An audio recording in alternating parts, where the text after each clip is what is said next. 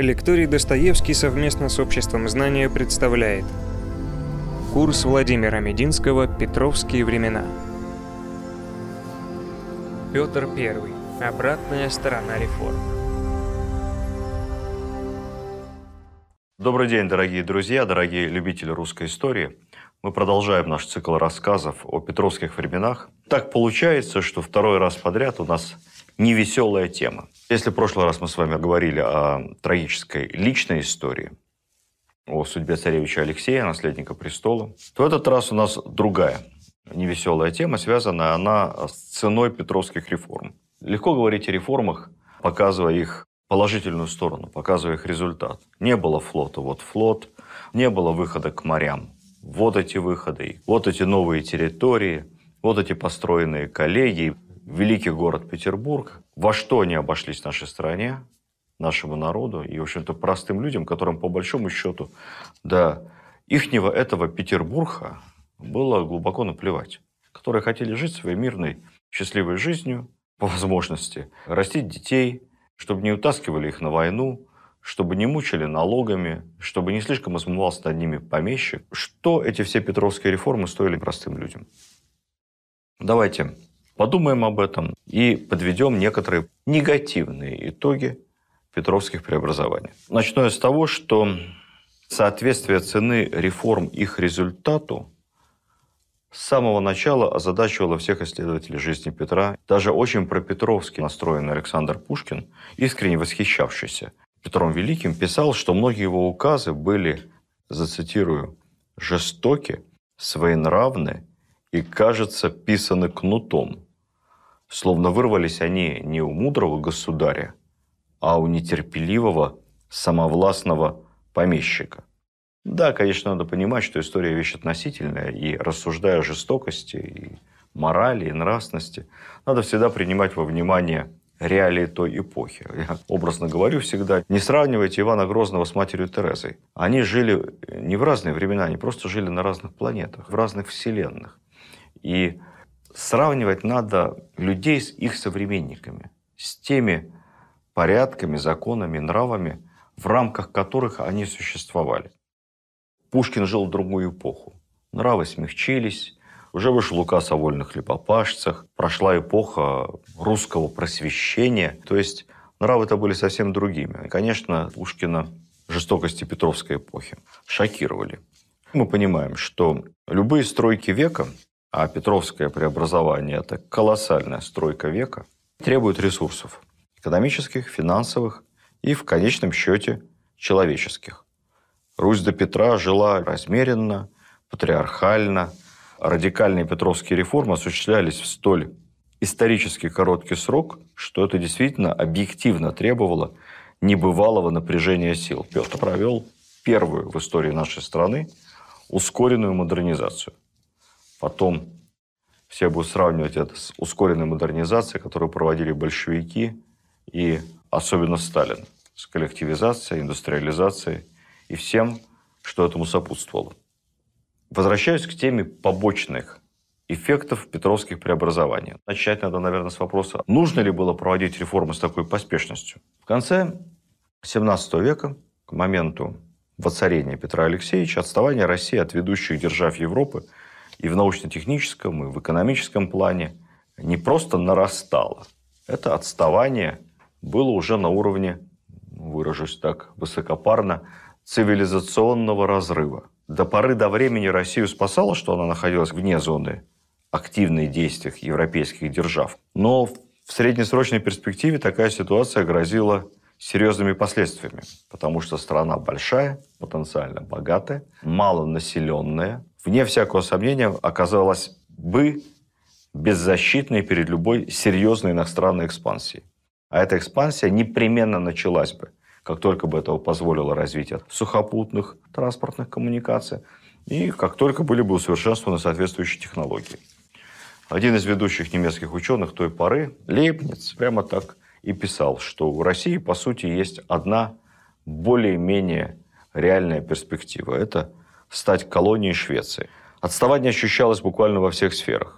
военной, технической, неповоротливый госаппарат. Мы говорили уже про запутанную систему приказов, разрядов, уездов, волости. Все это было очень неэффективно, и этим было тяжело противостоять пассионарному европейскому давлению. Россия вообще практически не знала, что происходит в мире. Были толковые даже талантливые переговорщики, дипломаты, как, например, Василий Голицын, многолетний фаворит царевны Софьи. Но как таковой внешней политики, разведки, постоянного информирования о происходящем в мире, ничего этого не было и в помине. В зачаточном состоянии находилась промышленность, ни инженеров, ни рабочих наемных как класса. Буквально, если не штучные, то десятки приличных мануфактур, не более того. Стратегические товары того времени импортировались, железо завозилось из Швеции, оружие, вплоть до Полтавской баталии, главным образом из Германии и Голландии. Флот свой только торговый, очень небольшой и приспособленный для плавания по рекам и вдоль берега Северного моря, но не более того. Это не океанский флот, и он не делал возможной международную торговлю. Соответственно, нам оставались только крошки со стола богатых торговых, в первую очередь, английских, ну и потом уже немецких и голландских компаний. Исключительно опасное было отставание в военной сфере. Несмотря на усилия первых Романовых по созданию полков нового строя, привлечению иностранцев на службу, все же до создания регулярной современной армии было, в общем, как до Луны. И по большому счету на это не хватало ни средств, средств всегда не хватает в бюджете, политической воли тоже не было. Большую часть вооруженных сил составляли стрелецкие полки. Стрельцы были вполне себе приличным войском для времени Ивана Грозного, когда они создавались, для ранних мушкетеров. Для того времени, конец XVI века, это была вполне современная армия. Но, простите, сто лет прошло. Кардинально изменились технологии. Стрельцы были полупрофессиональной армии. Их постоянно отпускали на вольные хлеба, домой, бизнесом позаниматься своим малым, поторговать. Если мы возьмем с вами уставы. Устав армейский в ту пору – это даже еще гораздо более важный документ, чем устав сегодняшний. Сегодня все-таки армия руководствуется колоссальным количеством документов. Устав – это в значительной степени дань традиции, а тогда устав – это просто единый учебник – как офицер должен командовать, как солдат должен воевать. Вот от сих и до сих. Согласно этим уставам, зарядка мушкета была разбита на 94 последовательных приема. Пойди еще запомни. На Западе такой же точно мушкет заряжался в 12 приемов. Несложно посчитать, в несколько раз быстрее. Чем это объяснить? Ума не приложу. Верность традиции. А эта верность традиции влияла на скорострельность. Скорострельность на плотность и эффективность огня. Плотность и эффективность огня на боевые качества армии. И мы это все увидели с вами под нарт. Отсылаю вас к нашим первым лекциям. В результате стрельцы в бою больше надеялись не на огнестрельное оружие, а на старый добрый бердыш. Главным податным сословием было крестьянство. Крестьяне на тот момент составляли примерно, без шуток, 95 96% населения, примерно 1%.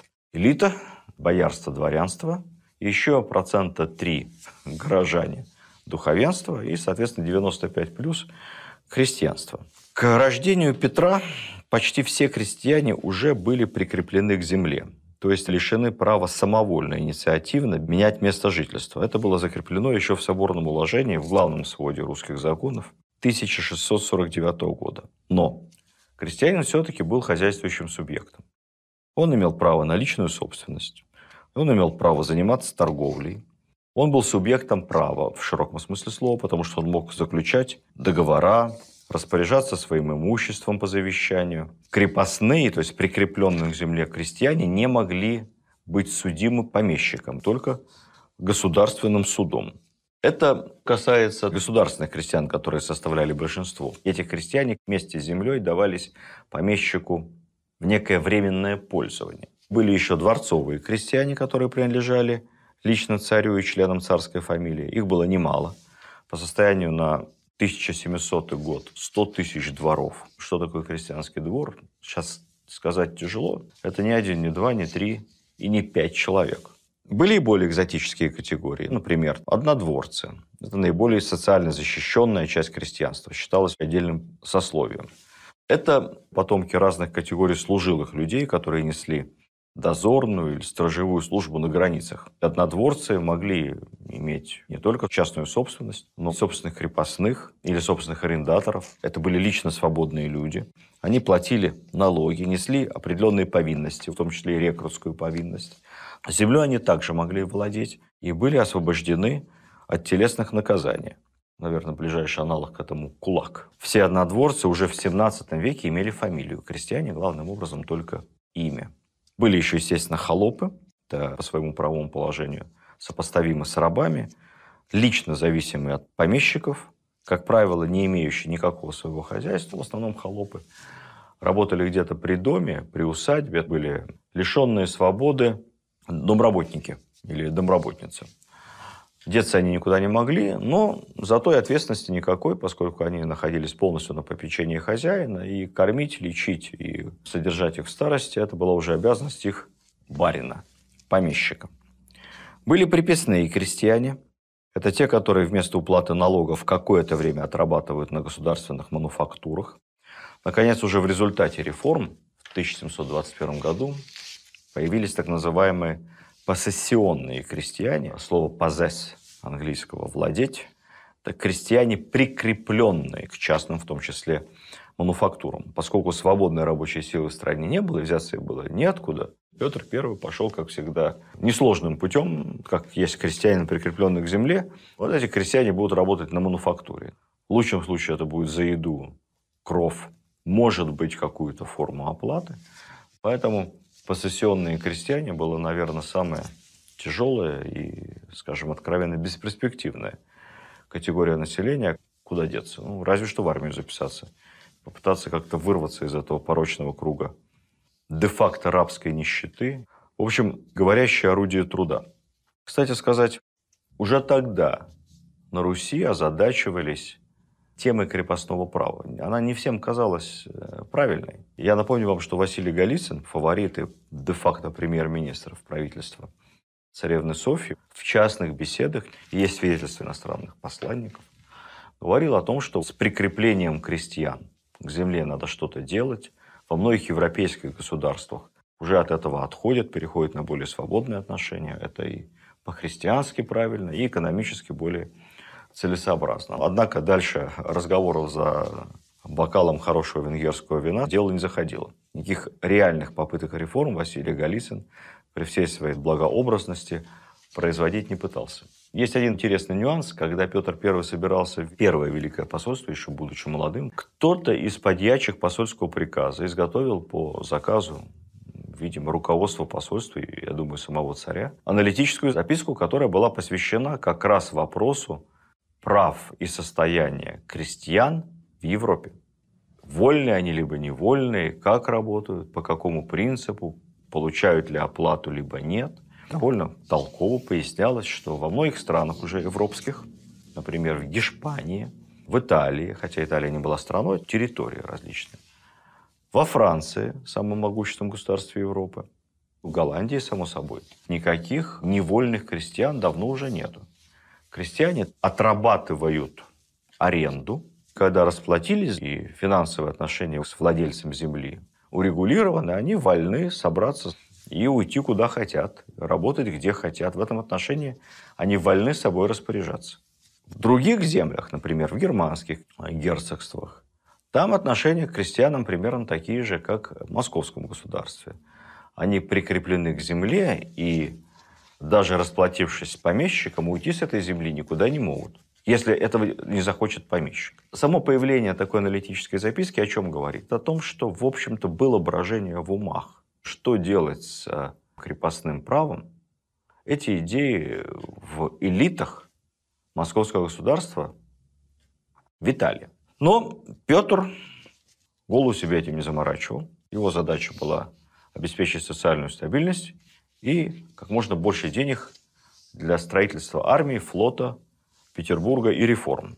Поэтому, несмотря на разного рода положительные указы в форме пряника, в целом положение крестьянства при Петре изменилось в худшую сторону. Когда Петр еще был молодым, в 1690 году была официально разрешена купля-продаж крестьян без земли.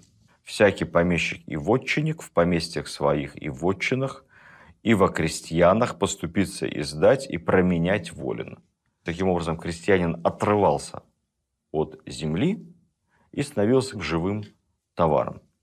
Тут же началась, кстати, практика разрывать семьи и продавать крестьян в розницу. Петр с этим боролся, и он издавал различные рескрипции, осуждающие подобную практику, иногда и прямо запрещающие, но нарушений было немало. Именно Петр ввел практику дарения государственных крестьян, что, кстати, автоматически превращало их из класса относительно свободных налогоплательщиков в крепостных. Раздаривал он государственных крестьян членам своей команды. Это была форма оплаты успехов в родении трудов во благо Отечества. Но крестьянам-то от этого становилось хуже, хуже и хуже. Именно при Петре помещик получил право отбирать имущество у крестьян за вину. Государственный суд заменялся помещичьим. С 1724 года было установлено, что крепостные отныне могли уходить на заработки, даже на временные заработки, только имея письменное разрешение помещика, засвидетельственное местным чиновникам, а также полковником того полка, который стоял в данной местности. То есть такая тройная система контроля. По сути, вводилась паспортная система, по-простому говоря. Если крестьянин такого паспорта, такого отпускного свидетельства на руках не имел, то он автоматически объявлялся беглым. При этом определялось, что есть радиус 30 верст от его деревни. Вот в рамках этих 30 верст он вышел погулять без паспорта. А за границей 30 верст он беглый. При этом, естественно, были резко ужесточены меры против беглых. Во-первых, удвоен штраф за их укрывательство. Свобода передвижения была дарована крестьянам лишь спустя сто лет, в начале царства Николая I. Тогда же, кстати, наконец-то, окончательно был введен законодательный запрет на куплю-продажу крепостных без земли. То есть государство только к Николаю I вернуло крестьянам те же права и возможности, которые у них были до Петра.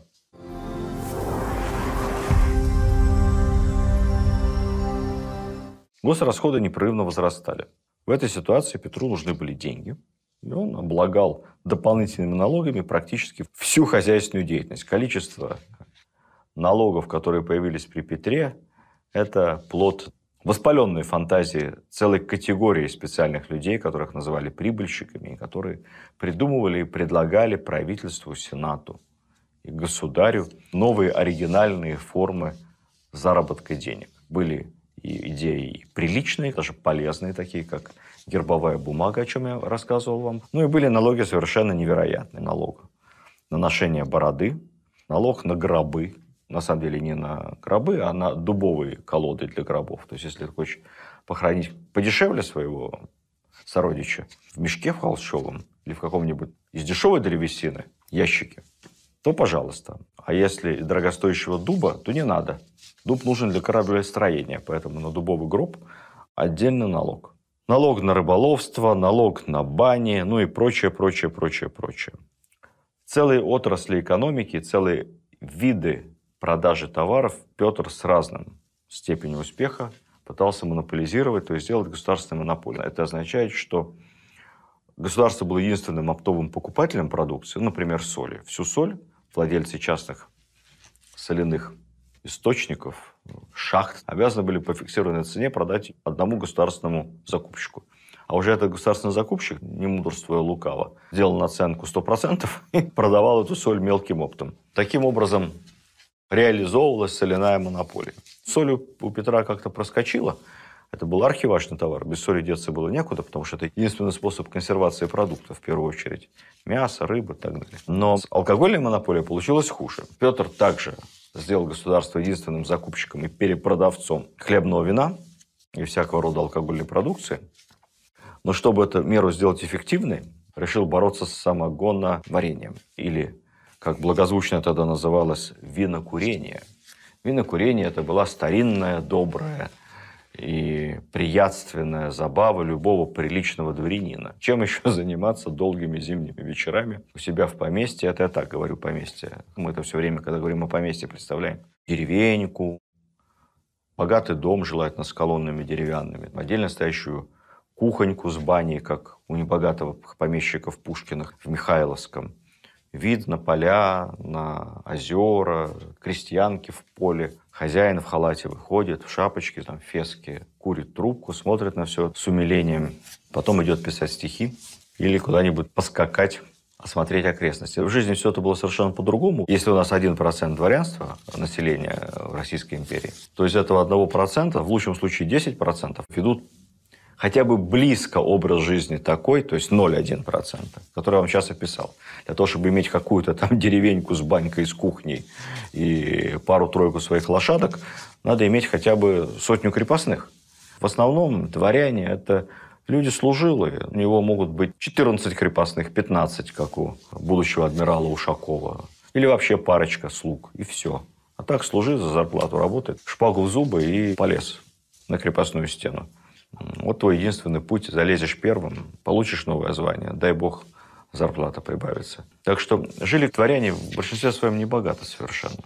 Я так к чему говорю, что винокурение было в традиции русского дворянства. И Петр I сдал, как всегда, жестокий указ с обещаниями смертей, расправ и всяческих конфискаций имущества для тех, кто будет продолжать винокурением заниматься. Это, конечно, глубоко возмутило наш привилегированный дворянский слой. Поэтому никто его особо не соблюдал. И как Петр не мучился, в конце концов, в 1716 году, уже ближе к концу Северной войны, махнул он обреченно рукой и отменил все свои антиалкогольные распоряжения, разрешив обратно винокурение в помещичьих усадьбах, но при условии выплаты соответствующего налога. Для себя ты мог еще чуть-чуть погнать, но если вздумал продавать, то будь любезен, плати с этого. Возросший налоговый пресс, конечно, вызывал ответную реакцию. Не только дворянство, все население старалось массово уклоняться от налогов. Чтобы обеспечить пополнение казны, Петр придумал подушную подать. Эту идею, кстати, он вывез из Европы. Раньше, помимо всяких налогов с видов деятельности, был фиксированный налог своего рода подоходный, как сейчас, но с той лишь разницей, что доходами твоими никто не интересовался. Зарабатывай сколько хочешь, вмененный налог, будь любезен, заплати. Так вот, раньше такая вмененка бралась с крестьянского двора. То есть он был одинаков для домохозяйств. Сколько бы в этом дворе крестьянском не жило человек. Это мог быть какой-то маленький двор, в котором жило там 5, 6, 7, небольшая семья – а мог быть двор, в котором жило 30 человек, большая семья. Семья, в которой большак, и уже дети взрослые тоже с детьми, все живут в одном дворе. Некоторые хитрые помещики, которые, соответственно, несли ответственность, ведь крестьянин ведь не напрямую платил налог, а через помещика, через общину и через помещика. Так вот, некоторые хитрые помещики специально огораживали одной плетью несколько дворов крестьянских, делали общие ворота, и получалось так, что вот э, деревенька на три двора, а в каждом дворе там по пять домов, а в каждом большом крестьянском доме по несколько семей. Морочили голову нашим налоговым сборщикам как могли. Подушная подать – это подать одинакового размера с каждого подлежащего налогообложению, то есть с каждого взрослого мужчины. Налогами не облагались дети, естественно, духовенство, солдаты и дворяне. Это была важнейшая дворянская привилегия дворянин платил налог кровью. Ну и, соответственно, своими оргусилиями по сбору налогов организация всего этого крестьянского деревенского хозяйства. Как определили размер этой подушной подати? Метод был прост до гениальности. Петр посчитал, сколько нужно денег на содержание армии. Это было на тот момент 4 миллиона рублей в год. И на содержание флота. Это еще 2 миллиона рублей в год. Итого 6 миллионов. Для понимания, 6 миллионов рублей в год – это примерно две трети всей расходной части бюджета Российской империи. Никогда Россия так много не тратила денег на армию и флот, как в момент Северной войны при Петре. И вот он взял эти 6 миллионов, провел перепись населения, всех посчитали, и разделили на количество взрослых душ мужского пола. Вот получилась сумма подушевого налога. Кстати сказать, эта подушная подать стала самым эффективным налогом на протяжении всего XVIII века. Чем больше крестьян, чем больше работников, тем больше налогов, тем больше бюджет государства. Поэтому государство было, надо сказать, что кровно заинтересовано в том, чтобы плодилось население как можно больше, росло и расширялось. заселяли собой новые земли, осваивали новые территории. И опять, чтобы крестьян становилось все больше, больше и больше. Чем больше крестьян, чем больше работников, тем больше подушная подать. А подушная подать на тот момент на протяжении всего 18 века – это половина государственного бюджета. Сколько сейчас приносит нефть и газ, эта доля у нас, слава богу, уменьшается со временем, но все равно плюс-минус это половина доходной части с тенденцией к уменьшению. Вот столько же денег приносила подушная подать крестьянства. Соответственно, русский крестьянин 18 века – это наш современный нефть и газ. Налог взимался не с живой души, а со счетной. Поскольку перепись населения или ревизия, как это тогда называлось, проводились нечасто, то между ревизиями умершие из податных списков не исключались. Отсюда коллизия, описана Николаем Васильевичем Гоголем в «Мертвых душах», Почему Чичиков покупал мертвые души? Из такой охоты эти мертвые души продавались ему. То есть несуществующие, умершие уже крестьяне мужского пола продавались ему по бумагам. Потому что нафига Собакевичу с Ноздревым платить лишние налоги? Он же должен собрать с общины, собрать с крестьян деньги по старым спискам. А часть крестьян уже скончалась. Соответственно, за них налог платят либо помещик сам, либо он раскладывает эту сумму, опять же, на крестьян, которые недовольны за то, что они вынуждены платить за умерших. В общем, все это ведет к снижению доходности дворянского помещичьего хозяйства, и они с радостью таким вот жуликам, как Чичиков, мертвые души несуществующие продавали. Ну а что с ними делал Чичиков, я вам рассказывать не буду, читайте нашу классику. Она невероятно поучительная и смешная.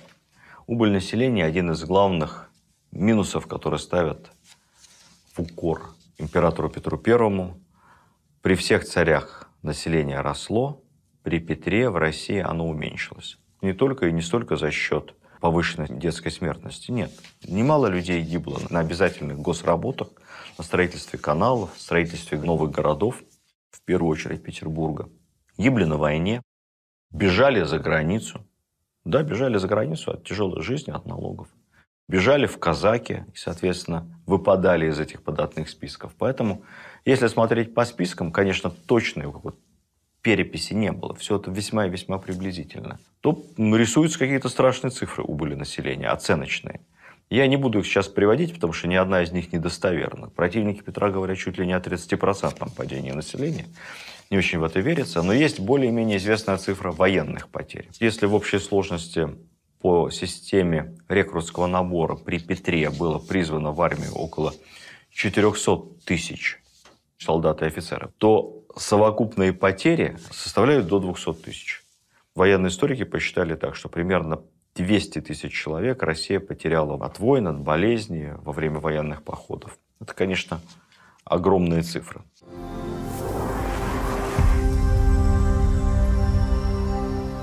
Несколько слов о положении дворянства.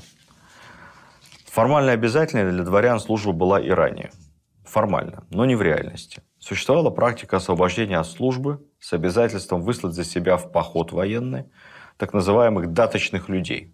Кого-то вместо себя. Все это, естественно, порождало массу злоупотреблений.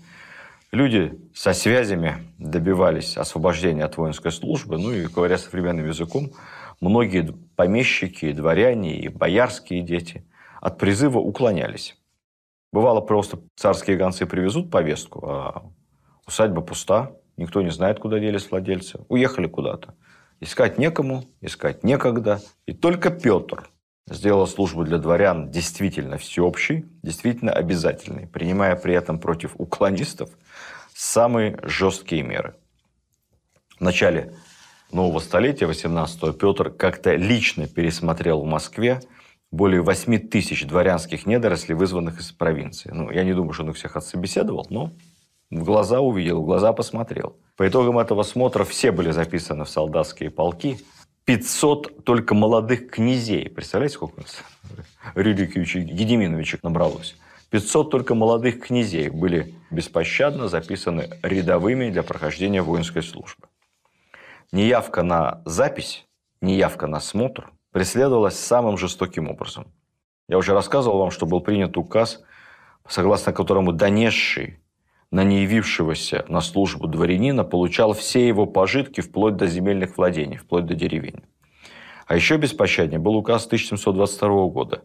Не явившийся на осмотр военкомат, дворянин, подвергался шельмованию, то есть современным языком объявлялся вне закона.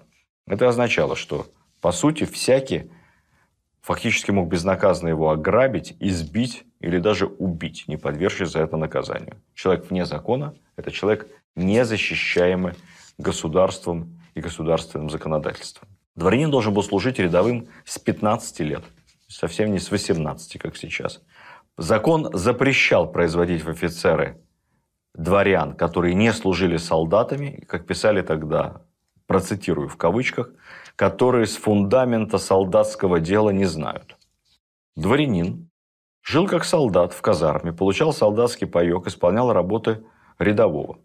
В Петербурге нередко можно было убить на карауле с ружьем на плече какого-нибудь богатейшего князя Голицына или молодого Куракина. Державин рассказывал, что он сын заслуженного полковника – служа в Преображенском полку, жил в казарме вместе с рядовыми, из крестьян, из простонародья.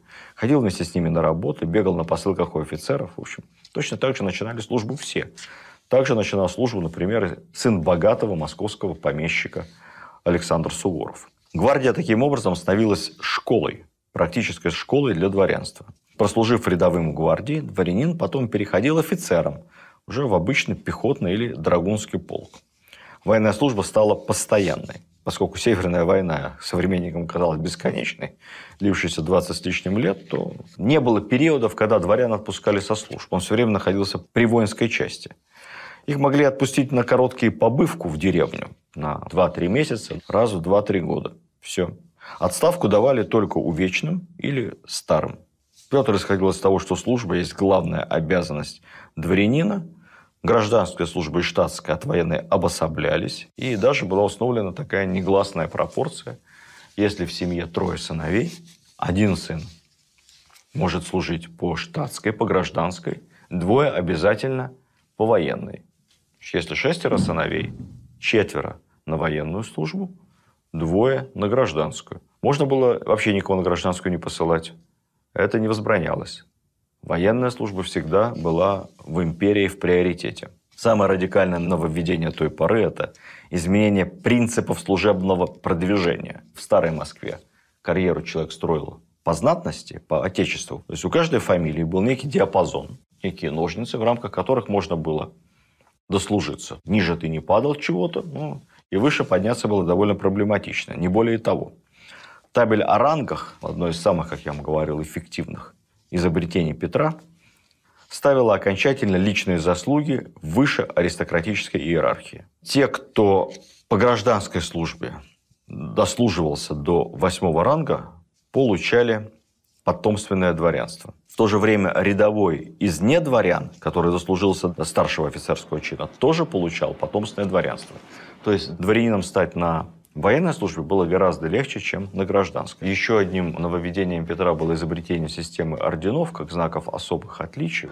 Орден – это что такое? Сейчас мы воспринимаем орден как удостоверение, либо знак, который выдается вам пожизненно за какую-то заслугу или за какой-то период беспорочной службы.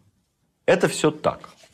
Но в понимании той поры и в Европе, и естественно, в России, орден – это не знак отличия за что-то. Это знак отличия за что-то, который вводит тебя в избранный круг, в клуб своего рода. Чем выше степень ордена, тем уже и знатнее круг, в котором ты находишься. Поэтому ордена обычно присуждают всегда от низших степеней к высшим. Таким образом, круг избранных – геройский из героев, если мы ведем речь о военных орденах он становится все уже, уже, уже и уже. Соответственно, получивший при Петре любой орден, автоматически получал потомственное дворянство. Эта система действовала до 1826 года. При Петре же появляются и титулы разного образа, это еще более узкие когорты, барон, граф и иные. При этом человек, который не знатный, и неизвестно откуда, вот Меньшиков, может получить самые высшие титулы, самые высшие ордена Только служи, только доказывай свою эффективность. Вне зависимости от того, кто был твой отец. Так что не падайте духом, поручик Голицын. Корнета Боленский надеть ордена. Вся эта система сложилась и была придумана, и реализована, и запущена Петром Первым, и, конечно, создавала дополнительные моральные мотивации для людей, которые хотели чего-то добиться. Кстати сказать, многие умники считают, что эта песня не была написана белогвардейцами, поэтами, самоучками времен Гражданской войны, поскольку Корнета Боленский не может одеть ордена. Орденская система в Российской империи, существовавшая до 17 года, была очень глубоко продуманной. И каждому званию соответствовала определенная ордена, которую ты мог получить. Корнет – это младший чин в кавалерии, соответственно, в пехоте это подпоручик. Корнет мог получить орден. Это Анна четвертой степени. А орден Святой Анны четвертой степени носился на рукоятке холодного оружия, на рукоятке сабли или шпаги. Одеть его было нельзя. Как только он получал какой-то орден, который можно было одеть на грудь, ну, например, младший офицерский Георгий, он автоматически повышался в звании. То есть никакие ордена носить на себе Корнет не мог. Наши умники, любители истории, не глубокие, считают это доказательством того, что вся эта песня придумана и написана где-то там значит, в 20 веке совсем не белогвардейцами. Я даже читал потрясающее исследование, что это, оказывается, бандеровская песня.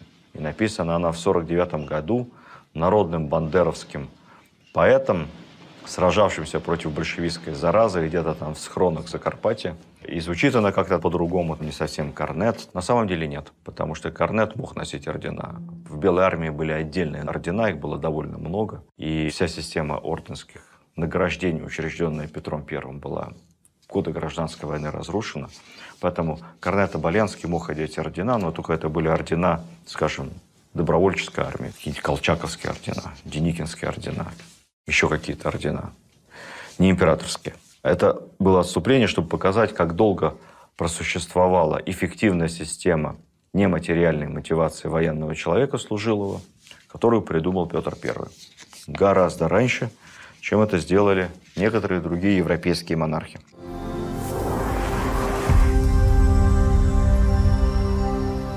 Жесткий авторитарный стиль управления империей требовал создания репрессивных органов. И они, конечно, при Петре появились. Наши спецслужбы берут свое начало от третьего отделения канцелярии его императорского величества государя-императора Николая I Романова, от графа Бенкендорфа, заслуженного боевого офицера – который это отделение возглавил, став таким образом первым руководителем отечественной спецслужбы, официально сформулированной. Говорят они так, понятно почему. Все-таки третье отделение это было не жестокое ведомство. Больше занималось наблюдением за нравами и слежением за порядком. Но де-факто политический сыск как институт, как орган следственный, репрессивный, судебный – собравший в себя массу функций, появился при Петре. Это был Преображенский приказ, во главе которого поставили, как я уже упоминал, неподкупного, крайне жестокого князя Рамадановского. Преображенский приказ имел массу функций, вплоть до чисто полицейских, находился в Москве. А в Петербурге была тайная канцелярия. Функционал примерно тот же самый, что у Преображенского приказа. Тоже тайный политический сыск. Чуть меньше функций полицейских, чуть больше функций расследовательных. Во главе тайной канцелярии находился Петр Толстой, тот самый прародитель всех известных нам Толстых. Методика ведения следствия была простой. Примерно так же работала и тайная канцелярия. Тут никаких иллюзий испытывать не надо. Эти следователи в кровях омывались ежедневно. После смерти Петра никуда эти две спецслужбы не делись. Их объединили в одну. Затем в 1731 году Анна Иоанновна учредила канцелярию тайных и разыскных дел. Перед этой реорганизацией на какой-то непродолжительный период сами спецслужбы были формально закрыты, но функционал их просто был передан в Сенат. Ну, потом они возродились как канцелярия тайных и разыскных дел. Потом Петр III, единственный был гуманист, нелюбимый историками, не очень справедливо, отсылаю вас к циклу рассказов о русской истории XVIII века – где мы говорим о Петре III, послушайте, это довольно любопытно. Петр III единственный, кто эту спецслужбу ликвидировал по-настоящему. Но правил, как мы знаем, он недолго. 181 день. Поэтому милосердная матушка императрица Екатерина, страшно боявшаяся всякого рода заговоров, наш узурпаторша прав на трон, как я вам рассказывал уже неоднократно, 0,0, поэтому милосердная матушка Екатерина возродила спецслужбы, назвав это уже тайной экспедицией. Видите, слово «тайное» оставалось, а существительное иногда менялось. Ну и, наконец, эта тайная экспедиция выродилась в то самое третье отделение при собственной канцелярии его императорского величества, от которой и берут начало формально, но не очень исторически корректно, современные спецслужбы Российской Федерации. Кстати, обращаю ваше внимание, что традиция бесконечного переименования НКВД, ГПУ, ВЧК, МГБ, все эти переименования, слияния, размежевания, разделения, в этом нет ничего особенного. Как вы видите, это укоренившаяся в столетиях традиция наших специальных ведомств. Кстати, еще о спецслужбах, изобретенных Петром I в части сбора информации, борьбы с крамолой и соблюдения законности в понимании государя-императора. Эти две службы были взаимосвязаны, друг за другом следили, друг на друга писали доносы и друг друга всячески ненавидели. Объединяло их только одно. И ту, и другую терпеть не могли в обществе. И это понятно почему. Первая называлась фискальной службой. Фискалов было около 500 человек. Она небольшая была. Фискал был в каждой провинции. Все они подчинялись оберфискалу. И это была попытка Петра создать альтернативный источник информации. Получать информацию не от воевод, губернаторов, руководителей коллегии, то есть от чиновников. Получать информацию о том, что происходит на местах, и о том, не балуют ли чиновники. Служба носила такой антикоррупционный характер, плюс слежение за возможными заговорами, Функции были расплывчаты, но смысл был в том, чтобы, кавычки открываются, над делами тайными надсматривать и доносить. Самое главное – доносить. Доносить фискал имел право вплоть до самого царя. Главное, чтобы все боялись. Как вы понимаете, фискалов терпеть не могли. Фискалы были хорошо материально замотивированы, им тоже выдавалась часть имущества от разоблаченного ими врага. Что такое враг, каждый понимал по-своему. Но от мздоимства это никогда никого не спасало. И не случайно оберфискал Нестеров, прославившийся тем, что он многих знатных людей разоблачил, выявил в них врагов, взяточников, мздоимцев, казнокрадов и неблагожелателей государя-императора, и многих из них довел до плахи, как вы понимаете, закончил оберфискал на колесе, самым жестоким видом казни, поскольку, как выяснилось, был сам самым большим взяточником. Фискалы – это была служба тайных доносов и тайного слежения. Но Петр не был бы Петром, не создал параллельно еще одну службу, которая будет следить уже за самими фискалами, а также будет официально следить за всеми бюрократами, чиновниками, военными и прочими-прочими. Это была служба прокурорского надзора. Прокуроры той поры были люди особые. В их обязанности входил надзор за всеми и донесение на всех в интересах закона и порядка, при этом сам прокурор, естественно, никакой ответственности за содержание своих доносов не нес. Он доносил в упреждающем порядке. Если фискал должен был сообщать об уже свершившихся преступлениях, например, кто-то по-крупному что-то украл, вот фискал об этом доносит то прокурор занимался предупреждением преступления. То есть кто-то только собирается что-то плохое сделать. Об этом надо сразу же донести кому надо, куда следует. Главный прокурор как его называли, генерал-прокурор из числа бывших денщиков Петра I, вот Павел Якужинский, в его обязанности входил, например, надзор над Сенатом. То есть он стоял между Петром и высшим органом власти в империи. Вот Ягужинский в последний год жизни Петра добился такой нереальной власти, такого влияния, которым не мог похвастаться даже Другой бывший денщик Петра, светлейший князь Менщиков, человек, который, казалось бы, по должностям, по богатству, по титулам, по влиянию, по власти является точно формально вторым человеком в империи. Нет. Вторым человеком всегда является спецслужбист, который обладает особой информацией и который имеет право и возможность эту информацию до государя-императора довести. Дай бог, чтобы он был честным человеком.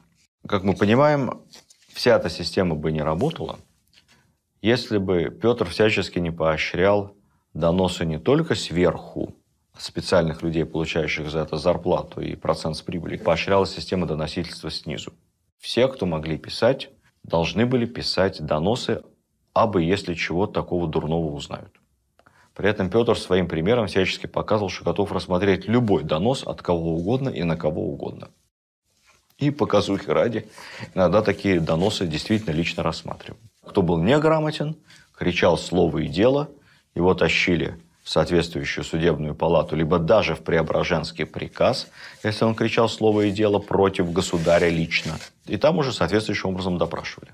Мы с вами понимаем, что число людей, которые сводили таким образом просто счеты со своими недоброжелателями, число завистников, число клеветников было невероятно и разобраться во всем этим нашим официальным спецслужбам, тому же самому Преображенскому приказу, либо тайной канцелярии, было совершенно невозможно. Моральный дух общества был чудовищен. Все доносили на всех. И что скрывать, именно это и породило ту атмосферу, которая со временем порождается в самые невероятные эксцессы. Если мы посмотрим с вами трагические события репрессий 30-х годов, посмотрим документы, посмотрим просто процент соотношения дел, инициированных сверху, дел, инициированных снизу, то есть инициативных доносов в органы и куда надо. Потому что мой сосед по коммунальной квартире ночью шептал против Верховного что-то там не то, а я через стенку это слышал, и точно вам об этом сообщаю. Ну, а истинная мотивация, то ведь мы понимаем, доноса на соседа. Никого же не интересует, что он там шепчет на самом деле. Комната же в коммуналке освободится. Можно будет расширить жилплощадь. И семье хорошо. А тех вышлют куда-нибудь, как членов семьи, врагов народа. Это я отвлекся. В религиозной сфере Петр был либерален. Изданный им указ в 1702 году фактически провозглашал веротерпимость, одним из главных государственных принципов. Петр говорил, кавычки открываются, «С противниками церкви надо поступать с кротостью и разумом. Господь дал царям власть над народами, но над совестью людей властен один Христос. Я думаю, каждый разумный человек может под этим подписаться. И действительно, личная веротерпимость Петра, она показательна, она очевидна. Он даже к старообрядцам относился терпимо, в отличие от многих других государей, и не поддавался на это церковное давление. Старообрядцы при Петре всего лишь должны были платить повышенный налог, а дальше молитесь как хотите. Но это касалось только лично Петра. В целом же религиозная веротерпимость, скажем, один из тех небольших моментов послабления, которые, в общем-то, хорошо говорят за это время.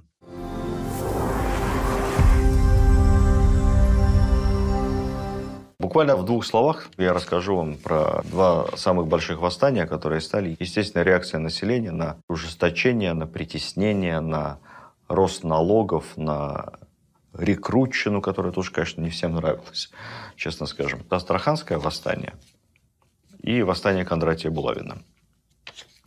Астраханское восстание произошло в 1705 году. Начало Северной войны.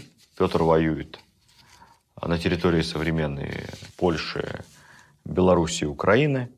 Война развивается тяжело. И вот тут в тылу, в Астрахани, в богатом городе, находящемся на большом удалении от центров российской жизни, города, где очень много купцов восточных, это такой центр восточной торговли, купцов из Персии, из Турции, из Средней Азии. В городе, где находится большой гарнизон, довольно около 4000 стрельцов. В городе, где очень много, как бы сейчас сказали, трудовых мигрантов, разного рода работных людей. Настоящий южный шумный город. В этом городе неожиданно начинается мощное антипетровское выступление. Ну и считается, что поводом к восстанию послужила жадность и жестокость местного воевода. Ну, конечно, все копилось. Местный воевода был оголтелым западником. Он полагал, что если Петру нравятся европейские порядки, то надо эти европейские порядки, невзирая ни на какие местные условности, продавливать самым жестоким образом. Поэтому нигде так жестко не брили бороды, как в Астрахани, нигде так не укорачивали насильно традиционные русские платья, не обрезали их ножницами, как в Астрахани. Нигде не насаждали каждое петровское решение проевропейское с неистовым бюрократическим рвением, как в Астрахани. Ну и, естественно, как водится, данный суперзападник, суперпатриот воевода был и главным сдаимцем и казнократом. Ни одна копейка мимо него не пролетала. Все это накладывалось на традиционное недовольство стрельцов. В Астрахани было много стрельцов, которых разослали после следствия о стрелецком бунте. Стрельцам платили мало, а тут еще ни с того ни с сего им жалования вообще снизили. И вот на этой пороховой бочке последней искрой стало известие, что царь попал в плен. Царь Карл где-то там нашего государя пленил в какой-то битве. И вот теперь-то, если государь еще как-то соблюдал старомосковские порядки, но теперь, когда царь в плену, всем стали заправлять немцы, и немцы приедут все в Астрахань, и насильно женят на себе всех астраханских девок. Ну, как спастись от такой напасти? Способ один, чтобы девок не осталось. Значит, надо их всех женить, пока немцы не приехали. Началась череда невероятная свадеб, массовая свадеб и венчание. В какой-то из дней одновременно венчалось 100 пар. По меркам того города это очень-очень много. Какая русская свадьба без застолья? Какая русская свадьба без выпивки? А тут 100 свадеб одномоментно происходит в городе. Дальше все, что произошло, вы можете посмотреть по фильму «Горько». Но с поправкой на время. Стрельцы напились, горожане напились, кровь заграла, долой немцев, и самое главное, долой негодника-губернатора, который ходит в этом мерзком парике, треуголке и сам собой похож на немца. К тому же еще самый первейший жулик и вор. Порвали на части, дом его захватили, немцев, всех, кого смогли поймать, по свадебному делу захватили, тоже порешили. На утро протрезвели и поняли, что все, государственное преступление, измена. Что остается делать? Остается как-то организовывать местное самоуправление. Всех офицеров, которые не захотели к этому делу присоединиться, прогнали.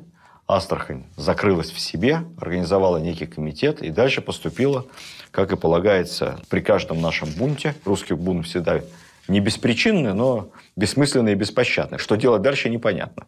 Вот они и сидели, и ждали когда кто-нибудь за ними приедет. Но за ними приехал генерал Шереметьев, лучший петровский военачальник, с небольшим отрядом. Ну, поскольку Петр действительно завяз в войне на Западе, он дал Шереметьеву четкие инструкции обойтись без излишнего кровопролития.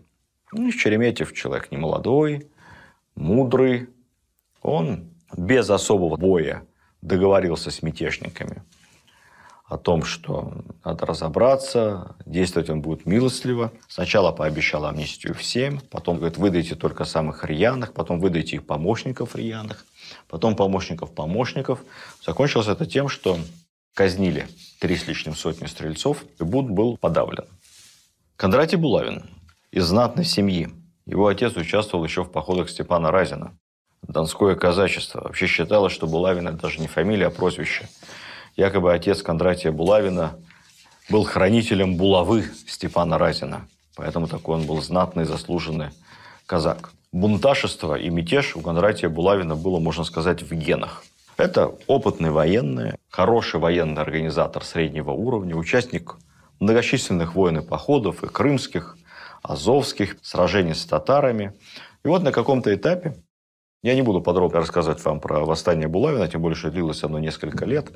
Все такая долгая, интересная эпопея. Отмечу лишь пару моментов. Момент первый. Одним из ареалов этого восстания была территория нынешней Донецкой и Луганской области. То есть не только истоки Дона и сам Дон, но Донецк-Луганск. Дело в том, что Булавин был там назначен атаманом, управляющим какими-то соляными шахтами. Эти соляные шахты, если сейчас говорят, в них в советские годы находились большие склады стрелкового оружия, не знаю, как сейчас, можете посмотреть, проверить. Соль – это большой бизнес. И вот Булавин был назначен атаманом территории, где находились соляные шахты. Но, как всякий бизнес, это очень привлекало к светлейшего князя Александра Даниловича Менщикова, который назначил своего управляющего этими соляными шахтами. В общем, там что-то у них не сложилось. Из-за соли они поругались, взбунтовались, ну, как всегда, из-за денег. Закончилось это тем, что Булавин поднял мятеж послали команду усмирять мятежников. Усмирять донских казаков тяжело, потому что с Дону выдачи нет. И, в общем, Булавин довольно успешно на протяжении долгого времени колесил по этим районам, по тылам. Самое главное, что в этот момент у Петра противостояние с Карлом XII. Это 1708 год. Это притеча Полтавы. И Петра страшно раздражал эти булавинский мятеж. Он был такой рассредоточенный. Как я сказал, оперативный командир Булавин был неплохой, но стратег, как и все как и до него, и после него все крестьянские и казацкие вожди стратег он был никчемным, вместо того, чтобы собрать свою армию в кулак, пойти на Москву, крупный город взять, двигаться, поднимать восстание, Булавин действовал рассредоточенными отрядами. Рассылал, кстати сказать, невероятные воззвания, призывая присоединяться к себе. Делал примерно так же, как потом будет делать Пугачев, а до него делал Разин. Смысл этих воззваний булавинских был несложный. Царь продался немцам, царя подменили, бороды бреют, заставляют носить бесовское платье, душу продали. Поэтому все, кто хотят вкусно есть, сладко пить и весело гулять, присоединяйтесь ко мне. При этом в некоторых посланиях распространялась масса фейков о Петре и его политике. Например, почему-то Булавину очень нравилось писать о том, что не только бороды бреют петровские христопродавцы, а заставляют всего человека обриться и мужчин, и женщин. Избривают волосы со всего тела, из груди, из ног и даже с интимных мест. Это должно было, наверное, окончательно настроить против Петра бедное казачество. В конце концов, Булавина поймали. Дальше, по разным данным, то ли он сам застрелился, то ли его застрелили. Погиб с оружием в руках. Голову ему отрубили, соспиртовали в банке – и какое-то время хранил гарнизонный лекарь, видимо, как доказательство. Петр I, лично ознакомившись таким образом с мятежником, не стал эту банку отправлять в кунсткамеру, чего можно было бы ожидать, а в лучших традициях правовой культуры того времени, в целях популяризации законопослушания среди местного малограмотного населения, голова Булавина была из спиртовой банки извлечена, насажена на кол и еще несколько месяцев пугала прохожих своим страшным видом. Такая вот недорогая, но очень эффективная инсталляция. Modern Art.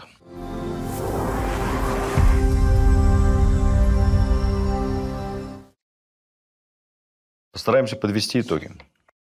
Цель в его понимании всегда оправдывала средства. Но с точки зрения тогдашних представлений о добре и зле, я думаю, что ему и в голову вообще не приходилось задавать себе такой вопрос – он ставил задачу догнать Европу, а методы были простые. Поголовная мобилизация дворянства, повышение налогов, принудительная индустриализация, использование подневольного труда везде, где только можно, вплоть до заводов. Никакие рыночные методы, никакая сложная экономическая мотивация, конечно, не работала. Мы говорим о том, что Петр провел европезацию России. Довольно спорный вопрос. Многие считают, что Петр проводил внешнюю европезацию, а внутри государство по-прежнему оставалось азиатски, ордынски устроенным, ну, по крайней мере, точно капиталистические отношения, основанные на пусть тяжелом, но свободном труде, такие отношения при Петре не появились. Все достижения царствования Петра, о которых мы говорили до этого, и о которых еще будем говорить после, они сопровождались глубокими внутренними конфликтами, в том числе и в сфере национальной психологии. Это Европезация касалась только малой части населения. Фактически, на долгие годы она привела к появлению двух Россий. России образованной, дворянской, и России остальной, пасконной, старой. Культурный разрыв между ними увеличивался. К XIX веку это фактически были разные народы, которые говорили на существенно отличающихся друг от друга языках. Некоторые дворяне вообще русского, честно говоря, не знали толком. У них была разная культура, они по-разному выглядели, по-разному одевались, по-разному ели, по-разному себя вели, плохо друг друга понимали. По большому счету, этот разрыв так и не был ликвидирован до революции, что привело к беспрецедентной жестокости гражданской войны. Проблемы были и в части духовной. Еще одним негативным эффектом стало резкое снижение авторитета церкви. Собственно, началось это еще с реформ Никона, когда был нанесен удар по единству церкви, и огромное количество пассионарных, убежденных людей оказалось по ту сторону раскола, то есть фактически по ту сторону закона, что стало огромным ударом по нравственности, по народному единству. Петр тему усугубил. Петр стал формировать, по сути, государственную придворную церковь, как часть государственного аппарата. Упразднение патриаршества означало потерю духовной альтернативы, потерю духовного компаса, потерю возможности церкви давать независимые свои духовные оценки действиям власти, корректировать эту власть. Религия стала просто частью государства. Кстати сказать, многие деятели РПЦ тогда это поддерживали, и им очень нравилось, это было удобно, это было выгодно с карьерной, с материальной точки зрения. Но неизбежно это сказалось на авторитете церкви, на глубине веры в народе. В общем, тоже стало одной из причин последующего небывалого ожесточения времен гражданской войны. Петр стремился вытащить своих подданных из Средневековья. Исходил из самых благих побуждений. Но методы его реформ делали конечную реализацию этих побуждений очень сложной. Как говорил образно один историк, в конце царствования Петра мы видим европезированную Россию примерно такого вида. Это огромное-огромное человечище с маленькой-маленькой головой. В треуголке, голова это в парике, вокруг головы кружевной тонкого сукна воротник, а дальше огромное тело. И тело это в армяке, подпоясанное веревкой и в лаптях. Вот эта маленькая голова – это дворянство и чуть-чуть городское население, а остальное 95% – это и есть русский народ. Была ли этому альтернатива? Мы все сильны задним умом. Мы все понимаем, как правильно было делать реформы на месте Петра. Нам всем кажется, что уж мы-то с нашим сегодняшним постзнанием, с нашим пониманием того, какие реформы сработали, а все-таки в большинстве своих реформ Петр добивался конечного результата. Что сработало, а что не сработало? Что было хорошо, а что плохо? Что стоило делать, а что не стоило? Нам-то легко. А Петру было нелегко. Он был один.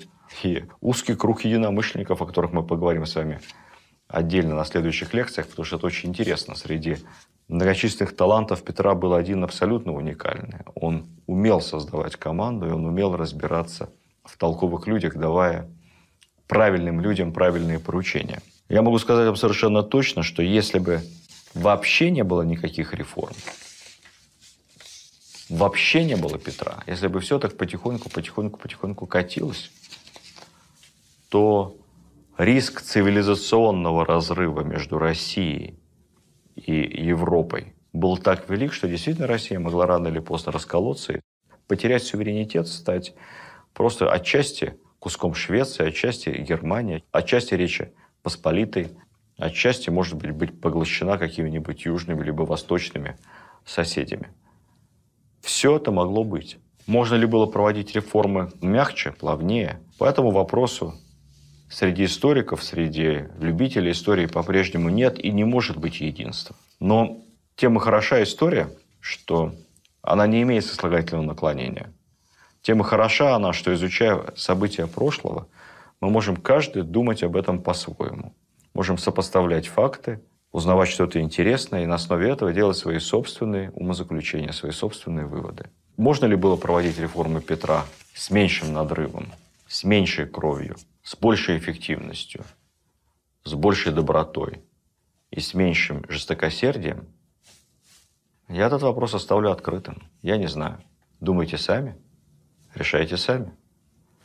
До следующих встреч. В следующий раз поговорим о сподвижниках Петра, о плеяде птенцов гнезда Петрова. Спасибо вам за интерес к русской истории. Видеоверсию данного подкаста смотрите на сайте достоверно.ру.